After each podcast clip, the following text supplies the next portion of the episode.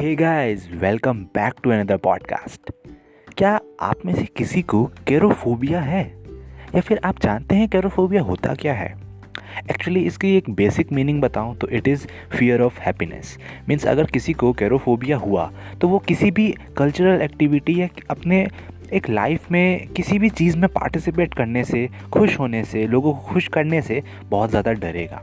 कोई भी नई अपॉर्चुनिटी आई तो उसको करने से पहले दस बार सोचेगा और सोचेगा करूँ ना करूँ ऐसी सारी चीज़ें। अगर ये किसी में है इट मीन्स ये एक कैरोफोबिया का सिम्टम है। सो so, दोस्तों आज की जो पॉडकास्ट होगा जो एक बहुत ही ब्यूटीफुल और अच्छा सा स्टोरी मैं सुनाऊँगा आपको वो इसी फोबिया के ऊपर होगा। एक स्टूडेंट की कहानी होगी ये और आई होप आपको ये पॉडकास्ट बहुत पसंद आए। So without wasting much more time let's begin with our beautiful and informative podcast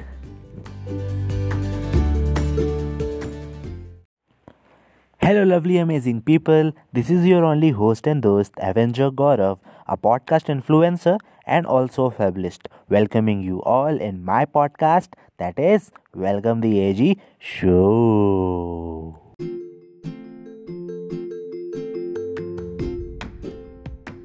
hey guys so एक बात मैं आपको अपने प्री रोल में बताना भूल गया सो so मैंने सोचा उसे इंट्रो के बाद यहाँ बता दिया जाए। सो so वो बात ये है कि मैं आज आपको इस स्टोरी के थ्रू जो स्टूडेंट की स्टोरी मैं आपको सुनाऊँगा, उसके थ्रू मैं आपको ये भी समझाने की कोशिश करूँगा और एक एहसास दिलाने की कोशिश करूँगा कि किसी भी नए चीज़ को शुरू करने से पहले जो हमें एक फियर रहता है और उस चीज़ को अचीव करने के बाद जो हमें इन्जॉयमेंट रहता है। So fear and enjoyment before starting something and after achieving that so इस बीच के ड्यूरेशन में जो एक फीलिंग रहती है ना, मैं उसकी एहसास दिलाने की आप सबको बहुत बहुत कोशिश करूँगा। So let's begin our beautiful story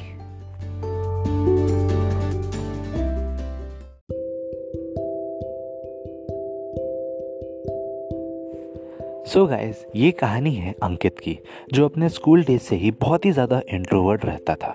Introvert in the sense means वो किसी भी चीज़ को अच्छे से किसी के साथ शेयर करना पसंद नहीं करता था। ना ही वो खुश रहता था ज़्यादा और अगर कभी गलती से खुश रहता भी था तो अपनी खुशी अपने अंदर ही रखता था। अपने फ्रेंड्स के साथ उसे सेलिब्रेट नहीं करता था, ना ही किसी के साथ कुछ चीज़ें शेयर करना पसंद था उसको। और ना ही किसी अनदर काइंड ऑफ़ एक्टिविटीज़ में पार्ट लेना भी उसे पसंद नहीं था, क्योंकि वो डरता था कि मैंने कुछ गलत कह दिया और मेरी इंसल्ट हो गई तो something like that I hope you can understand so इसी तरीके से अंकित की कहानी जो है सिंपल चलते जा रही थी, चलते जा रही थी। फिर समय आया टेंथ का। टेंथ प्री बोर्ड हुआ देन बोर्ड हुआ देन उसका रिज़ल्ट आया। रिज़ल्ट भी अच्छा खासा था 9.6 सी उसे मिला था। एक्चुअली ये कहानी है 2016 की। सो समय सीजीपीए चलता था। सो सीजीपीए मिला देन उसने मैथ्स चूज़ कर लिया एंड देन वो एलेवेंथ क्लास से पीसीएम लेके अपनी जो पढ़ाई है वो आगे कंटिन्यू करता रहा सेम स्कूल में। एंड देन एलेवेंथ क्लास में आया तो थोड़ा बहुत पढ़ाई से भी उसका मन हटा। मीन्स अप एंड डाउन तो सबके लाइफ में होता है दोस्तों। और वैसे भी वो इंट्रोवर्ट था। है ना? अब उसके साथ साथ क्या हुआ कि वो पढ़ाई लिखाई में तो नीचे हुआ ही और साथ ही साथ वो इंट्रोवर्ट भी था। तो किसी करिकुलर एक्टिविटीज़ में भी वो पार्ट नहीं लेता था ना वो स्पोर्ट्स पीरियड में खेलना पसंद करता था। सो so, ये सारी चीज़ें देख के उनके पेरेंट्स को थोड़ा बहुत चिंता हुआ। एंड देन वो अपने पेरेंट्स के साथ एक दिन पेरेंट्स मीटिंग में आया और उनके पेरेंट्स ने सारी बातें जो है वहाँ के अपने क्लास टीचर से बातचीत की। देन क्लास टीचर को भी लगा कि हाँ सिर्फ़ पढ़ाई लिखाई में अच्छे होने से नहीं होता। और बाय द वे वो पढ़ाई में भी उतना ज़्यादा अच्छा नहीं था जस्ट एन एवरेज स्टूडेंट था। सो so, एक दिन क्या हुआ? अंकित का नाम स्टेज से अनाउंस किया गया और उसे वहाँ जाके प्लेज बोलना था। और ये बात अंकित को नहीं पता था। अब क्योंकि नाम ले चुका था, तब अंकित को जाना पड़ा और उसने प्लेज बोला, और आप बिलीव नहीं करेंगे गाइज़ उसने प्लेज एकदम टिप टू टॉप बिल्कुल वैसा का वैसा बोला, जैसा कि एक असली प्लेज बोला जाता है। मीन्स एक भी वर्ड का कोई भी गलती नहीं थी उसके पूरे प्लेज में, और सब लोगों ने बिल्कुल क्लैपिंग भी किया वहाँ पे, क्योंकि इतने स्मूथ वे में उसने जो है प्लेज का डिलीवर कर दिया। और उसको खुद विश्वास नहीं हो रहा था। सो वो उसके लाइफ का एक टर्निंग पॉइंट था।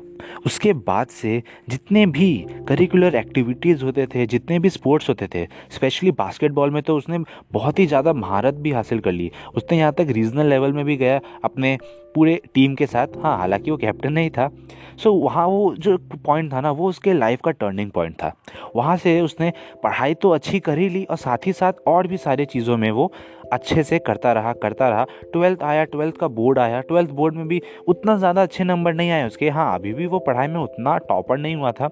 On an approx eighty point something उसके नंबर थे मार्क्स थे। देन उसने एक साल ड्रॉप लिया कोटा गया वहाँ पे पढ़ाई की। एंड देन वहाँ पे भी जिस चीज़ के लिए गया था उस चीज़ में उतनी अच्छे से उसे अचीवमेंट नहीं मिल पाया एंड वो ज़्यादा निराश नहीं होया। अब जो था ना, वो अब उसके अंदर से वो इंट्रोवर्ट वाली फीलिंग हट रही थी। अब अगर वो कहीं फेल भी हो रहा था ना तो वो उतना ज़्यादा सैड नहीं हो रहा था। और ना ही अब अपने दोस्तों के साथ बातचीत करने में वो घबराता था। ये सारी चीज़ें जो है अब धीरे धीरे उसके लाइफ से जा रही थी। तो ये अच्छी बात है। हाँ अब एक साल का ड्रॉप के बाद उसे फिर दूसरे कोई कॉलेज में उसको उसने एडमिशन ले लिया, कुछ स्टेट लेवल एग्ज़ाम्स दे के एंड देन वो अपनी बी की पढ़ाई करने लगा। एंड कॉलेज में उसके लाइफ में सेकेंड टर्निंग पॉइंट भी आया। फ़र्स्ट टर्निंग पॉइंट प्लेज बोलते समय और सेकेंड टर्निंग पॉइंट आया उसके कॉलेज में जब उसने होली के बाद अपने घर जाने की प्लानिंग की। अब जैसे ही वो घर आया, उसने घर आते पता ही आपको दोस्तों कॉलेज के बच्चे पढ़ाई लिखाई में ज़्यादा ध्यान नहीं देते तो उसने कुछ अलग अलग एक्टिविटीज़ करना शुरू किया, कुछ अलग अलग तरीके के बुक्स पढ़ना शुरू किया अलग अलग लोगों से बातचीत करना शुरू किया। तब उसके अंदर थोड़ी बहुत मार्केटिंग वाली स्किल्स आई। उसने डिज़ाइनिंग के बारे में सीखा, उसने और कम्युनिकेशन को स्ट्रॉन्ग किया, ये सारी चीज़ें। सब वहाँ से जब वो वापस अपने कॉलेज गया तो उसने अपना यूट्यूब चैनल शुरू किया एंड देन तीन महीने बाद उसने अपना पॉडकास्ट शुरू किया। सो so, अब वो वीडियोस बनाने में ज़्यादा फोकस देता था। मार्केटिंग वाले स्किल्स को ज़्यादा इम्प्रूव करने की कोशिश करता था। रीडिंग स्किल्स को कम्युनिकेशन स्किल्स को और साथ ही साथ अपने पॉडकास्ट को स्केल करने में। और आप बिलीव नहीं करेंगे जब वो कॉलेज गया उसने ये सारी चीज़ें शुरू करी और शुरू करते ही करते एक साल के अंदर उसका यूट्यूब चैनल भी बिल्कुल बूम होने लगा। फिफ्टी के तक उसके सब्सक्राइबर्स आ गए उसकी अर्निंग भी शुरू हो गई और जो उसका पॉडकास्ट था उस पॉडकास्ट के मीडियम के थ्रू वो बहुत से लोगों से नेटवर्किंग करना उसने शुरू किया, एक कनेक्शन बनाना शुरू किया। और धीरे धीरे धीरे ही धीरे कॉलेज ख़त्म होने का समय आया। उसका यूट्यूब चैनल हंड्रेड के सब्सक्राइबर्स प्लस हो चुका था। उसके पास एक अच्छा खासा अर्निंग का सोर्स था और साथ ही साथ उसका पॉडकास्ट तो स्केल हो ही रहा था। सो ये दोनों चीज़ें उसके पूरे कॉलेज लाइफ में उसके साथ बहुत ही ज़्यादा सपोर्ट किया एज अ फ्रेंड रहे। अब जहाँ दूसरे लोग जो हैं, वो अलग अलग कंपनीज़ में अपने जॉब्स के लिए रेज्यूमे एंड सीवी सबमिट कर रहे थे, अब उसके पास एक बैकअप प्लान था। और फिर उसने ये सोचा कि हाँ अब मेरे पास एक बैकअप प्लान है तो मुझे ये सब जॉब्स में जाना ही नहीं है। तो उसने अपना खुद का एक स्टार्टअप शुरू किया और उस स्टार्टअप में उसने क्या किया? अलग अलग अलग अलग फॉरेन क्लाइंट्स लेने शुरू किए, अपनी एक अच्छी खासी टीम बनाई और अपने उस स्टार्टअप को भी बहुत ज़्यादा बूम किया और ऑन एन अप्रॉक्स एक से डेढ़ साल तक जो उसका स्टार्टअप था, उसका टर्नओवर भी करोड़ों प्लस था। सो आप देख सकते हैं दोस्तों आपको आई थिंक मैसेज मिल गया होगा जो अंकित अपने स्कूल डेज़ में बहुत इंट्रोवर्ट था मीन्स किसी भी चीज़ों में पार्टिसिपेट करना पसंद नहीं करता था है ना? मीन्स ना ज़्यादा खुश रहता था। जो मैंने आपको शुरू में एक फोबिया बताया था ना केरोफोबिया मीन्स उसे वही था। और कहीं ना कहीं हम सब में ये फोबिया होता है।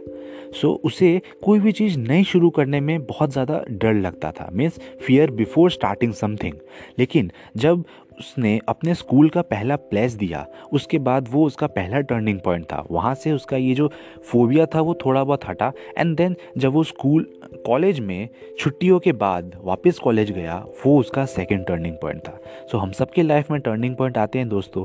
उसके लाइफ में ये टर्निंग पॉइंट आया एंड देन उसने ये सारी चीज़ें शुरू करी और उसके बाद उसे इन्जॉयमेंट मिला। Means enjoyment after achieving that so यही मेरे इस स्टोरी का एक टॉपिक भी था means fear before starting something and enjoyment after achieving that so ये मैंने स्टोरी के थ्रू बहुत ही स्वीट वे में आपको समझाने की कोशिश करी है। सो so, आप कमेंट करके ज़रूर बताइएगा कि आपको ये फोबिया है या नहीं।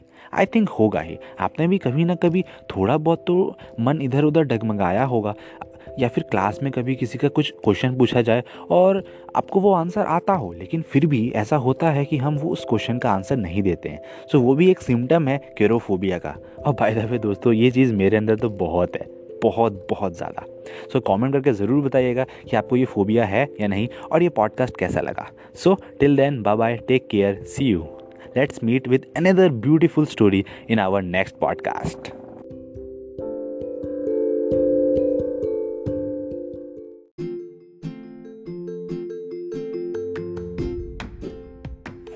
thank you so much guys. Thank you thank you so much. Because you guys spent your couple of minutes in my podcast this is really really a big deal for me. So if you like this podcast don't be forget to share this with your friends relatives whosoever wants to listen some interesting and beautiful stories and take a screenshot of this particular episode and paste it in your Instagram story and tag me Avenger underscore Gaurav so that I can easily give you a free shout out and then we can grow together. And and and and wait guys wait don't be forget to follow me on Spotify, Anchor and other podcast mediums from where you are listening this particular episode and also provide me your honest review and star in Apple Podcast. Till then, bye bye, take care. Let's meet with another beautiful story after one day.